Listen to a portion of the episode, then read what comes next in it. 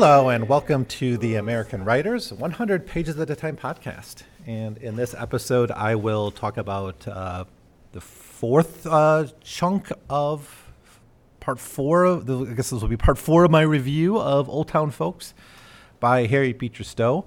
I'll be specifically looking at chapters 28 through 36, um, which focuses mostly on Tina, Harry, and Horace's uh, experiences uh, being educated in um, in a in a boarding school called uh, Cloudland.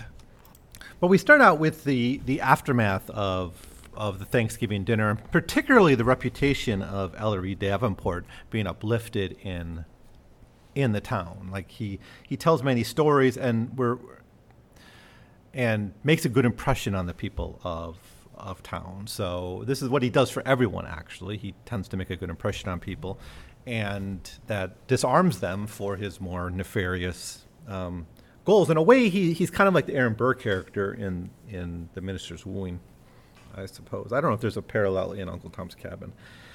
The focus of that book is is really somewhere else, but. Um,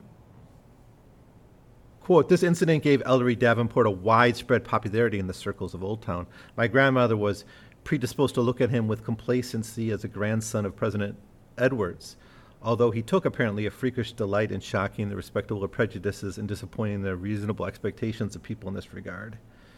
In fact, Ellery Davenport was one of those talkers who delighted to maintain the contrary of every position started and who enjoy the bustle and confusion when they thus make in every circle. End quote. Now, you might, well, first of all, I want to say seeing him as a grandson of President Ed, Edwards is also Aaron Burr, right? So he is almost like an Aaron Burr stand in, if you think of it that way. But um, this idea of, of him being the contrarian in a way, uh, that may, in this day and age, I think that's not as approved, looked upon kindly, as to be like the contrary point of view. But when you read a lot of 19th century works like this, you get the sense that like part of conversation was this kind of like debate, like a low stakes debate about things, like the back and forth between Deborah and and the others about like France. It doesn't lead to animosity. It's like almost like if you don't have an opinion about this, that they almost think lesser of you.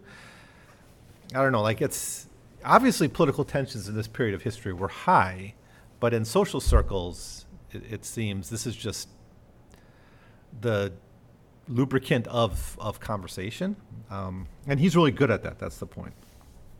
Um, which I don't know. It's a little bit counterintuitive because we know how much people fall over politics and fall over religion in these days but nevertheless, like within social circles, I think this back and forth was was sort of an essential thing, and he was very very uh, good at that. But ultimately, he agrees to uh, to help. Uh,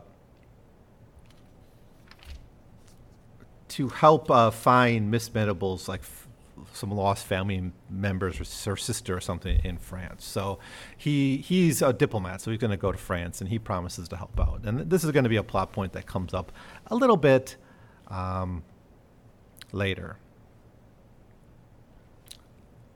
Ellery here is really becoming like a respected member of the community. That's the main point here. Then we get a long chapter, chapter 29, called My Grandmother's Blue Book. Um, and wow, what an aside. It's First of all, it's like 30 pages almost, or 25 pages. It's it's a pretty significant chunk of the whole length of the book. I think like five percent of the whole book is this chapter, my grandmother's blue book, um, and specifically, uh, this is Horace's grandmother, of course, and this is Stowe going on about theology again, and she's already done it a few times in this book, and of course she did it in Minister's Wooing and you can just tell she can't let this drop. She has to again talk about this like religious reformation uh, uh, that's going along in the Second Great Awakening, where the Calvinists get sort of dethroned with this New Lights uh, traditions, which do preside for a more evangelical, individualist type of religion. Now, of course, there, this kind of parallels her whole view on education which is, of course, going to be centered on the individual, not didactic, not law, not this idea that all kids are evil, right? Like it's. I mean, I, I think that's what partially what she's responding to, and that's what you see in like asphyxia and some other characters is this idea that children are by ne- original sin evil, and the best you can do is contain their passions and desires, and and and teach them the Bible and teach them to fear God, and then maybe they'll turn out okay, right? But ultimately, it's up to God if they are saved or not. Well, of course, later Christians revise that view and give a lot more autonomy to the individual in securing their salvation through seeking out Christ. Um, that seems to be where Stowe's loyalties are. Um, but it's a it's a big deal that she spends a lot of time on, and I'm not entirely sure why she feels the need to do that. If you were to actually pull out this chapter 29 and just read it as a separate essay, I mean, it, I could see the value in doing that. Um, now, the Blue Book is particularly Dr. Bellamy's True uh, True Religion Revealed. This is a real book.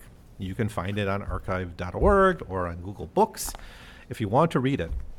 And she gives here a summary of this text uh, over the course of like 20 pages or so.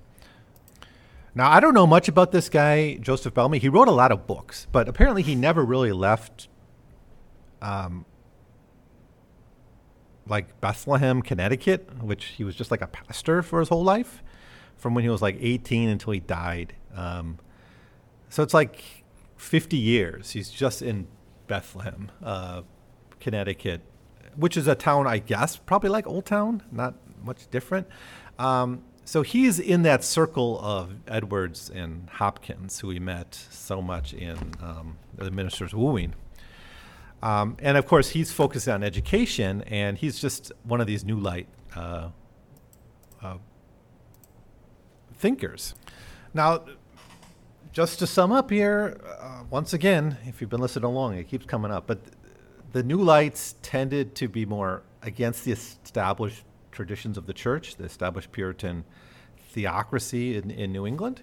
Um, or also, if they're responding to the Church of England, of course, these same movements affected those Episcopal churches, tended to be more uh, for independence. And again, some of them were against like childhood baptism and, and embraced adult baptism. You know, the Baptists, of, of course, are that group. Um, but generally, it's an idea that I guess it's represented by the revival movement of the of the New Lights and the First and Second Great Awakening. It's just this idea that you have more control over your salvation than the strict Calvinists would have you believe. Um, and anyways, a lot of that is laid out here, but it's a super long chapter which might be fun to, to dig into a little bit more. Um, one interesting idea he, she explores here is this idea that the Puritans, as a theology, although breaking free of England, are actually one that's more conducive to submission and monarchy. Uh, I would say theocracy, of course, but uh, somehow suggesting it doesn't have a place in a democratic America certainly that's a, that's kind of a fascinating idea that we need a a new kind of religion that's not going to be bound by the same old world philosophies and ideas. Like I could when you look at like American history, you say, well, the Puritans came and they kind of brought religious freedom and democracy. Those kind of old, not right ideas about American history. But this idea that there's something kind of liberatory, because they were fighting against the Church of England, fighting against the king, for autonomous churches. There's something kind of democratic and liberatory about that, right? But um, there, it's I, I, doubt very much that the Calvinists really were thinking in terms of true democracy the way we understand it, right? That would have to that would require a religious change. And maybe I'm not just Christian enough to like get my head around all these ideas, but you know that, that's basic my understanding of it. I'm not a specialist on, on religion. Um, but anyways, let's move on. So, so chapter 30. This chapter is sort of a break. It doesn't happen halfway through. It happens more like three fifths through the book, but it is sort of a break where we move from childhood to adulthood. And in chapter 30, we begin to be grown up people. Uh, the heart of this is really Tina's growing up, and that's a big, that's dangerous um, because Tina's growing up to be hot. Uh, quote Tina was now verging towards maturity. She was in just that delicious period in which a girl had all the privileges and graces of childhood, its freedom of movement and actions, brightening with a sort of mysterious aura by the coming dawn of womanhood, and everything indicated that she was to be one of this powerful class of womankind. Can one analyze the charm such a woman possesses? I have a theory that in all cases there's a certain amount of genius in it, genius which does not declare itself in literature, but in social life, and which devotes itself to pleasing. The other artists devote themselves to painting or to poetry. End quote. Um, and other people are going to mention this as we move on. Like, um, yeah, eventually the the adults start to have this conversation too. It's like we need to protect her from, we need to give her a direction until she's fully grown up because, or she's going to fall for the wrong guy, or we just need to protect her from. I mean, the implication here is that you can't trust the boys at all, right? So we'll send her to a school where she can be protected by um, by an institution. Um, so that's the plan. The plan they have is we're sending Harry and Horace off to this cloud cloud home, so we can um, we can send Tina too. There's a whole chapter here that said what should we do with Tina, um, and that becomes the solution. Send her off to Cloudland with the boys. That's a it's a co-ed school, but there's like different dorms, and she'll be taken care of by women who will oversee her, and we won't have to deal with her maturation yet, right? It's like we're going to invent like this adolescence for Tina to make sure she doesn't have to like confront her, uh, you know, just so she won't be a sexual object until later. It's like the town trying to protect her. It's kind of cute, actually. Um, but of course, it's good for Tina because Tina is super smart. And so this is going to be her opportunity to get an education for her right, to earn an education through her, her, her effort. Um, and, anyways, that's what happens. So we get several chapters exploring school life at Cloudland. Um, Mr. Rossiter is the is like the head teacher of this school. He's actually related to Mehitable, so that's another reason he was uh, Tina's being sent there. But he's the the head of the academy. Um, we also have um, uh, another woman. I can't even read my handwriting here. Mrs. Titcomb, who was like in charge of the girls. Now, once again, like I said before, in this this debate about education, it's almost always two people. There's always two sides to this debate. Um, every time it's brought up, there's two sides to it, and here we get it too. In that Miss Titcomb is more rule-based, more traditional in her education, We're dealing with the girls. We got to protect the girls. She's a little bit more like Miss Asphyxia, but not not not that bad. But she's closer in that direction and Miss Rossiter is more of a modern Lockean kind of educator. Um, that Rossiter family is all good people, it seems. Um, so we meet them. Um, we also learn about the minister in um, in Cloudland, and he is a man named Mr. Avery, and he very much is also an advocate of, of reason and and modern Enlightenment thinking in education and in religion he has a child named Esther, who is going to be the love interest of, of Harry eventually, and they're going to get get married. Um, so we have all everything in place really for a modern world. We have modern thinkers, modern philosophies, modern religion, modern education. We have kids who are open minded to these things, with, with parents that or caretakers at least who are open minded we have here literally a ge- they, they can break free of Oldtown and get an education in this nurturing environment. Yeah, we have this Miss Titcomb who seems a little bit of a of of a hard ass and not entirely what would be ideal, but I think Stowe is being realistic that change comes slowly and institutions can't change on a dime. Um, and yeah, it's good stuff. Um, mostly, this is about there's a, there's a lot, a few chapters here exploring this. Um, now, eventually, we get uh, to a discussion of like religious revivals and Avery's participation in uh, religious revivals. There's a chapter, chapter 35, literally called the revival of religion. So we, in fact, in this chapter, the maturation of our main characters is paralleled directly with the maturing of religion, right? Of earning like an independence. And I guess the maturing of the nation too, because we got three American religion, American as a political democracy, and these young people being um, growing up. And uh, like re- religious revivals are part of this this maturation of uh, and independence of American religion. Um, and I, I, there's a whole chapter that kind of stretches out that that idea. Now, the reading for today, um, and I'm going to be quick here because there's, um, I'll have more to say in the next episode as we close up this novel. But in the chapter called After the Revival, which is chapter 36, the last one I want to look at today, um, Tina's sexuality is again brought up as something dangerous and a little bit um, worrisome. Um, it's actually kind of amazing that this is written when it was, which makes me sometimes think that she Stowe is a little more feminist than than we maybe usually assume. A little more modern in her feminism, anyways. She's obviously somewhat tangentially connected to women's rights. She's mostly known for her participation in abolitionism, of course, but these reform movements did group together.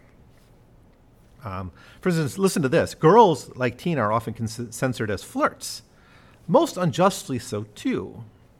Their unawakened nature gives them no power over perceiving what must be the full extent of their influence over the opposite sex. Tina was warmly social. She was enthusiastic and self confident and had precisely that spirit which should fit a woman to be priestess or prophetess, to inspire or to lead.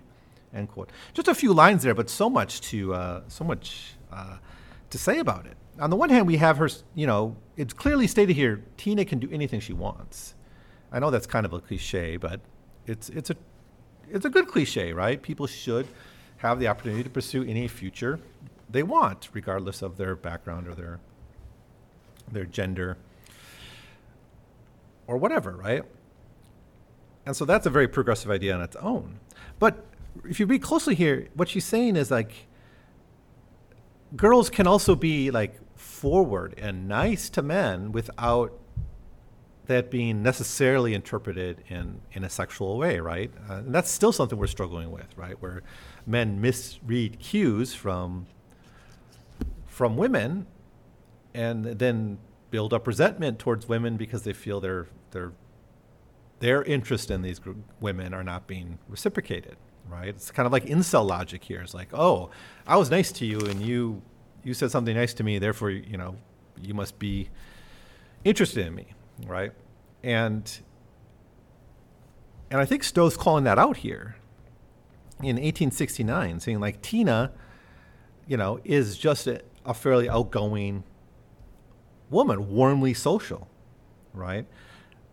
That doesn't make her a flirt, and you'd be wrong to interpret it that way. But other people seem to do, including the man she's going to marry. We still have the problem that she is going to marry the jerk, right? And the jerk dies, and eventually she marries the, the good guy, Horace, the one who gets basically friend zoned in the story. So that's maybe unavoidable in this type of story.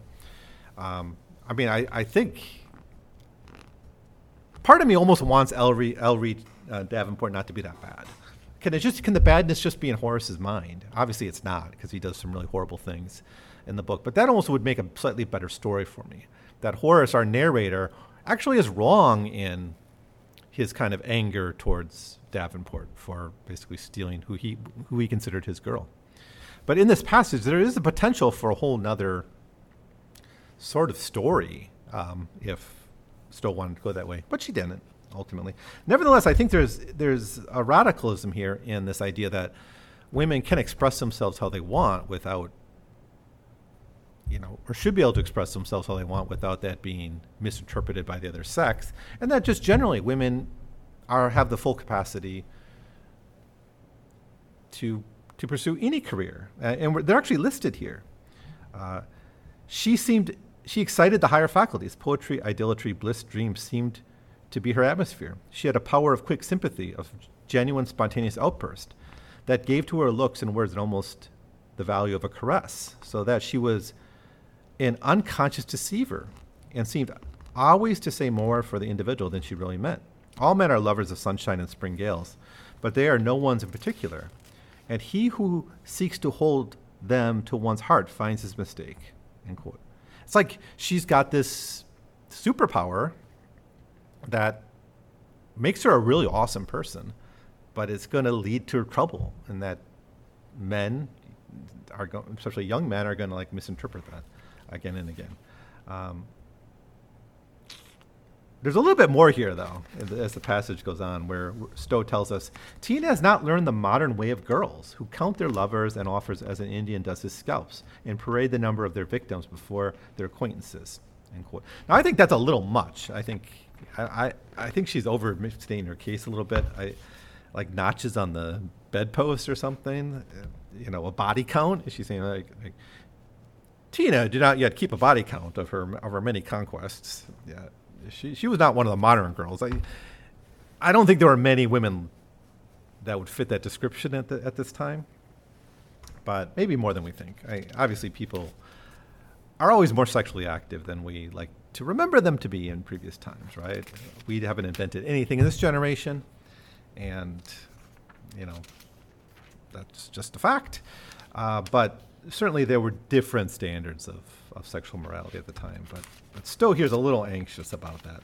But the big point in this chapter is, I you know a large part of it is Horace falling entirely for Tina. Another part of it is is Tina's own like power, which she's acquired simply through being sort of awesome, and and I think there's there's a potential here for us to to see the the seeds of I think an important feminist argument about women c- can be hot in public without like that necessarily being a a come hither uh, to, to men. We're still fighting this struggle, I think. Anyways, uh, that's that'll be it for now. Um, in the next episode, I'll finish up my thoughts about Harriet Beecher Stowe and Oldtown Folks, um, and I'm looking forward to that. I think I'll have quite a lot to say as we wrap up this book. There, it's really plot heavy. The last hundred pages. There's a lot that happens, and a few um, old seeds get uh, bear bear fruit, and we, you know, and we, we have some legitimate like surprises at the end of the book. So uh, I look forward to talking about that with you at the end. So, um, anyways, that's going to be it for now. Uh, thanks for listening, and I'll see you next time.